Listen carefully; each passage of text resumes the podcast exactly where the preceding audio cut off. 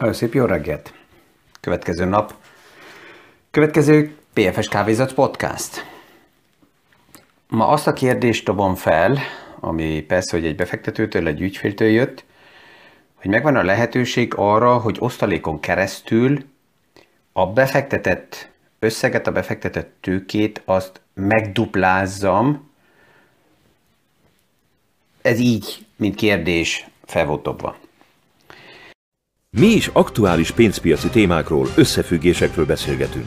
Gazdaságról érthetően János Zsolttal. Üdvözlünk mindenkit a mai PFS Kávézacc podcaston. Az első válasz erre elég egyszerű. Igen.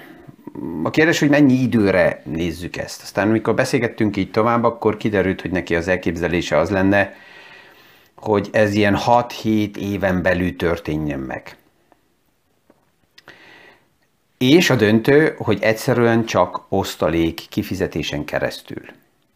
Megye? Hát matematikailag legelőször is ki tudjuk mondani, hogy megy. De nézzük meg, hogy. Ha 6 évre tesszük rá ezt a célt, hogy ez alatt az idő alatt legyen meg a megduplázódás, akkor ez azt jelenti, hogy 6 év alatt olyan körülbelül 12% osztalék kell, és ez legyen a rentabilitása annak a befektetésnek. A másik, ami nagyon fontos, hogy az osztalék, ami jön, akkor azt újra vissza kell investáljam abba a bizonyos befektetésbe, ahonnan ezt kaptam. Az elmúlt években kialakult egy olyan marketing vonal, amelyikből azt lehetett hallani, hogy most az osztalék az új kamat. Na most nézzük meg, hogy melyik szemszögből stimmel ez az állítás, és melyik szemszögből egyszerűen nem. Az osztalék az alapjában abból a szempontból stimmelhet, hogy ez a kamat, hogy ezt mind befektető megkapom, és kifizeti a vállalat, kifizeti az alap, amelyikbe ezt, ha egy olyan alapot választottam ki, ahonnan jön az osztalék, tehát kifizeti nekem ez a társaság, ezt akkor állapítják meg, mikor az év le van zárva, és látják, hogy volt-e nyereség. És a nyereségből valamennyi részt, osztalékot fizetnek ki. Most abban nem megyünk mélyebben bele, hogy van olyan társaság is, amelyiknek nincs elég nyeresége, és mégis magas osztalékot fizet ki, hanem kifizetik az osztalékot. De ez ellenkezően a kamathoz, ez előre nem fix összeg. Tehát még akkor is, hogyha egy páran jönnek, és azt mondják, hogy né, ez és ez a társaság az elmúlt évtizedekben mindig osztalékot fizetett, ez nem jelenti azt, hogy ez egy garancia a jövőre nézve. A kötvénynél a kamat az más, ott meg van állapítva a kamat, és tudom, hogy mekkora lesz az a kamat, amit a társaság ki kell fizessen. A második pedig, hogy mi történik a társasággal, a részvénnyel, az alappal a háttérbe. A kötvénynél tudom, hogy 100-zal van kibocsájtva, 100-zal lesz törlesztve. A részvénynél ott nem tudom, hogy hol lesz az árfolyam, mert egy nincsen 100-zal kibocsájtás és 100-zal törlesztés, hanem ez open-end, amíg a piacon kereskedve van az a társaság. Tehát az osztalék az biztos, hogy ma egy olyan fogalom, amit sokkal több ember ismer meg, mert ez egy fix bevétel tud lenni, hasonlóan, mint akár a kamat. Egy páran, akik, mit tudom, nyugdíjba mennek, akkor ezt a filozófiát szeret is felkarolni, és azt mondani, hogy a portfóliómat úgy állítom össze, hogy én osztalékot kapjak, és majd ebből tudom finanszírozni azt, ami szükséges az én anyagi helyzetemnek. Vannak egy páran, akik azt mondják, hogy ó, János úr, az ön gyermekeinek biztos ez a fogalom, hogy osztalék már teljesen ismert is. Meg kell nyugtassak mindenkit, nem teljesen, az én gyermekeim is egész normálisak, és alapjában azt lehet mondani, hogy pillanatnyilag nem nagyon érdekli őket ez a kérdés. Néha itt-ott, amikor bevásárolunk, és sikerül nekem őket elérni olyan szinten, akkor lehet, hogy erről beszélgetünk, hogy az a márkanév, az a társaság, amelyiket most éppen meg szeretnének venni, vagy ruha, vagy technika oldaláról, az esetleg, hogyha tőzsdén bejegyzett, akkor ez mit jelentene neki, de alapjában itt még túl kevés. Ami jó az, hogy az, amit nekik ugye félreteszünk tartalékként, az nem valahol takarékkönyvbe, vagy kötvénybe, vagy bármilyen más pénzeszköz irányú befektetésbe megy, hanem teljesen tisztán blue chip tárgyérték, és lehetőséggel olyan eszközökbe, ami akár osztalékot is fizet. Nem nagy reménytémákba, ez nem is megy nagy startup sztorikba, vagy jövő vízióikba, nem. Ez inkább az alapjában a stabilabb blue chipekre. Jöjjünk vissza. Osztalékot általában azok a cégek fizetnek, amelyikek már megérkeztek egy bizonyos nagyságrendbe, tehát nekik a likviditás, a tőke nem arra kell, hogy piacot hódítsanak meg, piacot építsenek fel, hanem itt már akkora a cash flow, akkora a nyereség, hogy ebből a részvényeseknek tudnak osztalékot kifizetni. És itt jelenik egy téma meg, amit most aktuálisan látunk, hogy milyen a képessége a menedzsmentnek. Ha egy menedzsment képessége nagyon jó, és tudják az aktuális helyzeteket, a supply chain problémákat, tehát a beszállítási láncok problémáit kezelni, hogyha megfelelően tudja a menedzsment kezelni azt, hogy a nyersanyagokat időben megkapják, akkor ilyen társaságoknak akár kevesebb osztalékot is kell fizetni. Miért? Azért, mert a képességükkel már megveszik a befektetőket. Olyan menedzsment, amelyik esetleg jobban küzd, amelyiknél a befektetők bizonytalanok, hogy megfelelő stratégiával tudják-e kezelni a jövőt, azoknak akár több osztalékot kell fizetni, mert ezen keresztül kell megvegyék a befektetőket. Ez hasonló, mint a kamatoknál is. Egy olyan kötvény, amelyiknek a bonitása, a kibocsátónak a bonitása nagyon jó, és nincs az a veszély, hogy esetleg bedől ez a kötvény. Ott egyszerűbb azt mondani, hogy akkor nincsen akkora kamat, és olyan társaságoknál, ahol kockázatot veszek meg a kötvényen keresztül, hát ott más választások nincs, mint magasabb kamatot fizetni, mert hanem a piacon fogja megvenni azt a kötvényt. Tehát ugyan ez van az osztalékot fizető társaságoknál is, ezért growth, tehát növekedő cégeknél nem találunk annyi osztalékot fizető céget, mert ők még növekednek és a jövő fantáziájába investálnak. A value, az értékeket már kialakító cégek azok, amelyek az osztalékot tudják fizetni, és itt már nincsen akkora likviditásra szükség. Na most, hogyha a nagy top osztalékokat fizető cégeket nézzük meg, akkor így az átlag osztalék rentabilitása, ez adódik abból, hogy milyen a mostani árfolyam, és milyen az utolsó kifizetett osztalék, vagy akár milyen osztalék van előre jelezve. Ez így nagyságrendileg a blue chipeknél olyan körülbelül 2,5–3%. Hogyha hirtelen esik az árfolyam, akkor az az érdekes, hogy akár az osztalék rentabilitása egy vállalatnak ugrik felfele. Miért? Ha megvan az osztalék, és az megmarad bizonyos szinten, de az árfolyam például egy Covid sok miatt másfél évvel ezelőtt összeomlott, akkor ez azt jelenti, hogy hirtelen az osztalék magasabb arányba, mint az árfolyamhoz mérve, mind azelőtt egy magasabb árfolyamnál, tehát így a vállalatoknak rövid időre az osztalék rentabilitásuk ugrani tud. De ha hosszú távra nézem, akkor ezeken a rövid piaci sokkokon keresztül kell nézzek, és azt mondom, hogy hol vannak az osztalék rentabilitások. Na most csak az osztalék az olyan körülbelül 2,5–3% lenne, és egy egészséges, átlagos árfolyam növekedése egy társaságnak ez lenne 5,5–6%. Tehát, hogyha ezt a kettőt összevonjuk, és azt mondjuk, hogy van az osztalék, plusz van egy árfolyam növekedés, ami 6%, akkor ebből érkezünk oda, hogy egy olyan kalkulációnál vagyunk, hogy évente az árfolyamból és az osztalékból, ha 8,5–9%-ot elérünk, akkor ez már elég jó. De érezzük azt, hogy azért megvan tovább is, benne van a bizonytalanság, és egy bika piacba ez esetleg megvan, és ezt be tudom beszélni magamnak, hogy ez stabil, de egy medvepiacba lehet, hogy osztalék van, de az árfolyam az csökkenhet. Tehát egy bika piaci szakasz az nem garancia arra, hogy minden időben meg fogom kapni mindig a plusz árfolyam nyereséget. Erről csak azért beszélek, és azért lényeges ez, mert kapok néha olyan kérdéseket, hogy azért két számú legyen, tehát minimum 10-12 fölött legyen az osztalék rentabilitása, és az osztalékkal együtti rentabilitása egy befektetésnek, az a jó.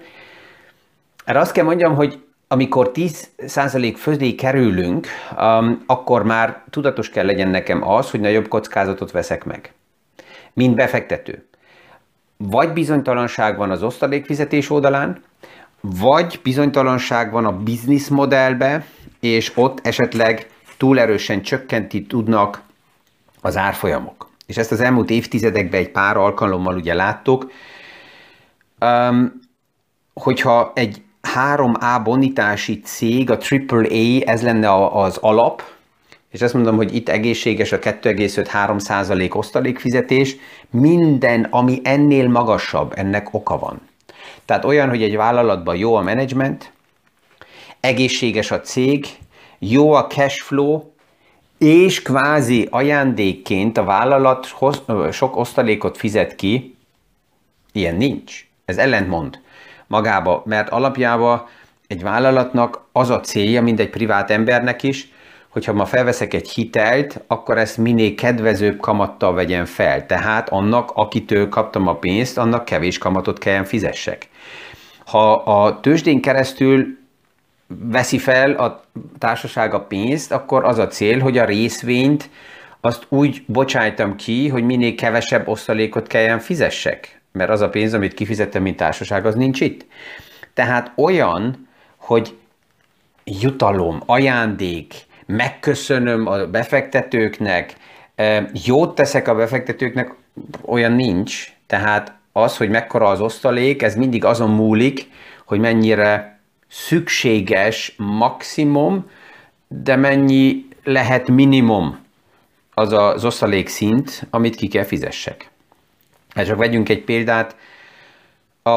Az osztalékot, hogyha ma kifizeti egy társaság, és most Kínában ugye láttuk ezt, hogy egy pár társaságnál, Evergrande-nél is 21% osztalékot fizettek ki. Miért? Hát ez szükséges is volt azzal, hogy valamilyen formában a részvényt a kirakatba tudják tenni, és hogy ennek ellenére a részvény 90%-kal csökkent. Na ja, hát ez mutatja azt, hogy megvan a megfelelő kockázat, és még a nagy osztalékkal sem lehetett teljesen a piacot megfordítani. Az osztalék kifizetésnek van még egy oldala, amit tudomásul kell vegyek, az árfolyam emelkedéssel összehasonlítva. Az osztalékot, mikor nekem kifizették, akkor erre azonnal adót kell fizessek. Tehát hasonlóan, mint a kamatnál, az osztalék egy olyan fix bevétel, ami bekerül a privát embereknél általában a saját adóbevallásba, az SZIA szinten, és mindenki azt ott megadózza, ahol aktuálisan az adó székhelye van neki. Ebből összemtökdől nézve, itt Európában a magyarországi ügyfeleknek elég jó a helyzetük, mert őt ugye a flat tax a 15%-kal tudja rendezni ezt az adókérdést is, itt Ausztriában 27,5-nél van, vagy ha különböző más bevétel, akkor ez fel tud menni akár 55% szintre. És hogy mennyire az osztalék nem dönti el, hogy az a befektetés nyereségese, csak egy pár példát választottam ki, és ez még mindig nem egy javaslat, nem egy ajánlat, arra sem motiválok senkit, hogy ezt megvegye, arra sem, hogy eladja, csak egy példa. Ha veszem csak, például a British Tobacco, az egy olyan top pozíció volt évtizedekkel ezelőtt, amelyik általában 8% osztalékot fizetett ki, ha visszamegyünk, szinte évtizedeken keresztül. Mégis 2017 óta az árfolyam a háttérben -50%-kal csökkent. Tehát látom azt, hogy az osztalék magába az nem elég.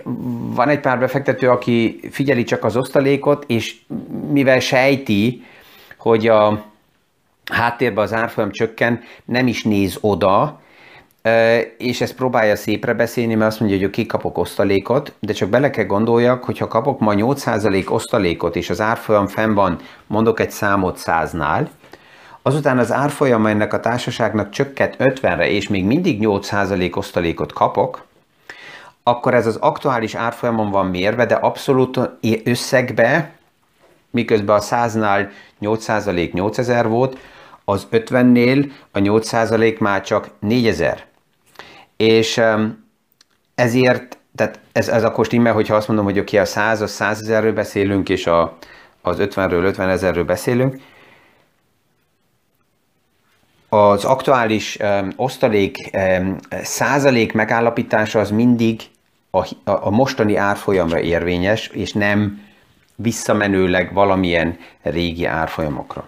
Egy másik ilyen példa, amit csak érezzük, hogy mennyire kritikus, és ezt érdemes jobban megnézni, ugyanúgy az a szivarozóiparban vagyok, az Altria, 7% az az osztalék, amit évek óta kifizet a társaság, és mégis a háttérbe $75-ról $46-ra csökkent az árfolyam. Tehát azt jelenti, hogy én igaz, hogy kaptam egy osztalékot, de a háttérbe az árfolyama az csökkent.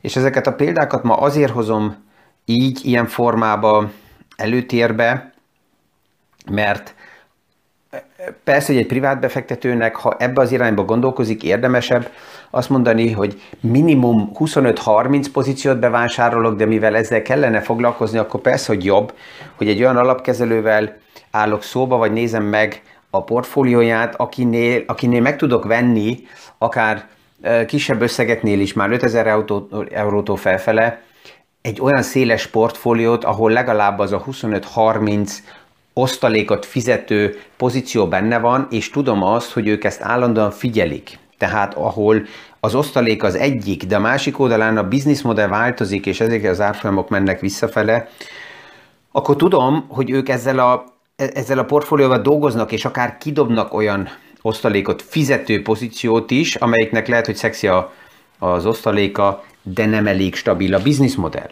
Egy harmadik, amelyik most eszembe jutott éppen így, hogy beszélek erről, az Imperial Brands, ott is, ha megnézzük, 9,1% az osztalék, ami magában jól néz ki, de az árfolyam a háttérben 4000 pence-ről visszacsökkent 1500-ra. Tehát, hogyha ezt kiszámolom csak, hogy 4000-ről 1500-ra, az azt jelenti, hogy hajrá, ott elég nagy az árfolyam csökkenés a háttérbe, és hogy ez valamikor vissza fog-e térni, az egy egészen más sztori. Itt jönnek azok, akik nekem azt mondják, hogy jó, amikor visszaesett, akkor bele kell vásárolni. Hát olyan bizniszmodellbe, amelyik azt látom, hogy ez meg fog változni, megvan a transformáció, a menedzsment jó irányba néz, azt esetleg érdemes belevásárolni, mert akkor egy aktuális helyzetből adódik ez a szerencse, hogy én olcsóbban meg tudom vásárolni azt a társaságot, de ha azt látom, hogy az egész bizniszmodell fel van fordítva, lehet, hogy a szabályzó, a politika, a törvények annyira belenyúlnak abba a bizniszmodellbe, akkor persze, hogy nem érdemes egy lassan erodálódó bizniszmodellbe tovább belevásárolni. A kérdés persze mindig az, hogy milyen más alternatívák vannak. És itt mehetnénk tovább egy másik társaság, amelyiknek 9,9% az osztaléka, és 2013-ban az árfolyam 6,3 volt, tovább fizeti az osztalékot, de az aktuális árfolyam 2,3. Ezt ha kiszámolom, akkor jóval -50% alatt vagyok. Tehát mint befektető, hogyha jön valaki és azt mondja, hogy hajrá, itt van egy nagyon jobb tuti megoldás, ezzel meg tudod duplázni a befektetett összeget 6-7 év alatt, akkor el kell kezdjek már kritikus lenni, és utána számolni, hogy ez mit is jelent. Ha ez alatt az idő alatt ezt meg akarom duplázni, az rendben van, megvan a lehetőség erre, de az azt jelenti, hogy legalább 12% fölött kell legyek, stabilan évről évre az eredményekkel. Ebben benne kell legyen az osztalék, hogy ennyi osztalékot kapok, akkor az már fura, mert akkor a társaság meg kell vásárolja a tőkét, akkor érdemes feltenni a kérdést, hogy mit nem látok még, mi bűzlik. Vagy kevesebb az osztalék, és akkor esetleg a bizniszmodell olyan, amiben benne van egy stabil, gazdaságilag megadott 5-6-7%-os árfolyam növekedés. De akkor a matematikai megduplázás egy pár éven belül nem fog működni.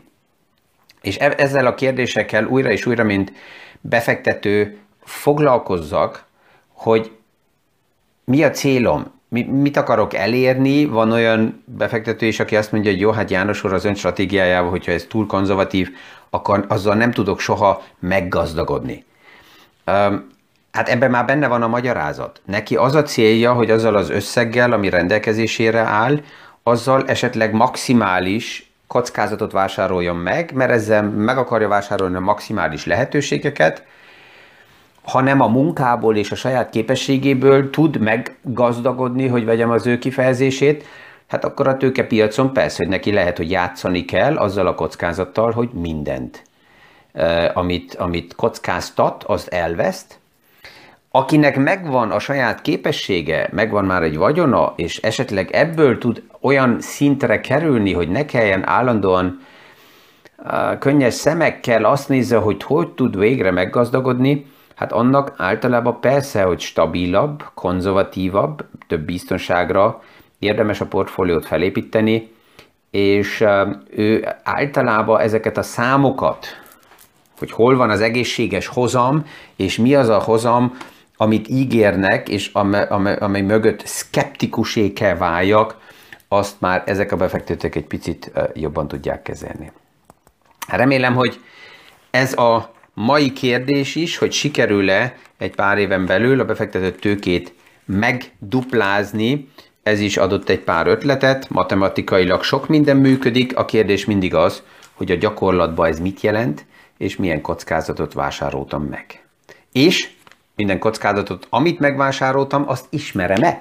Mert nagyon sok befektető van, aki előbb-utóbb rá kell jöjjön, hogy az, ami neki kockázatmentesen volt eladva, az nem volt soha kockázatmentes, csak ő nem ismerte azt a kockázatot, ami ott volt a függöny mögött. Ezzel ma is.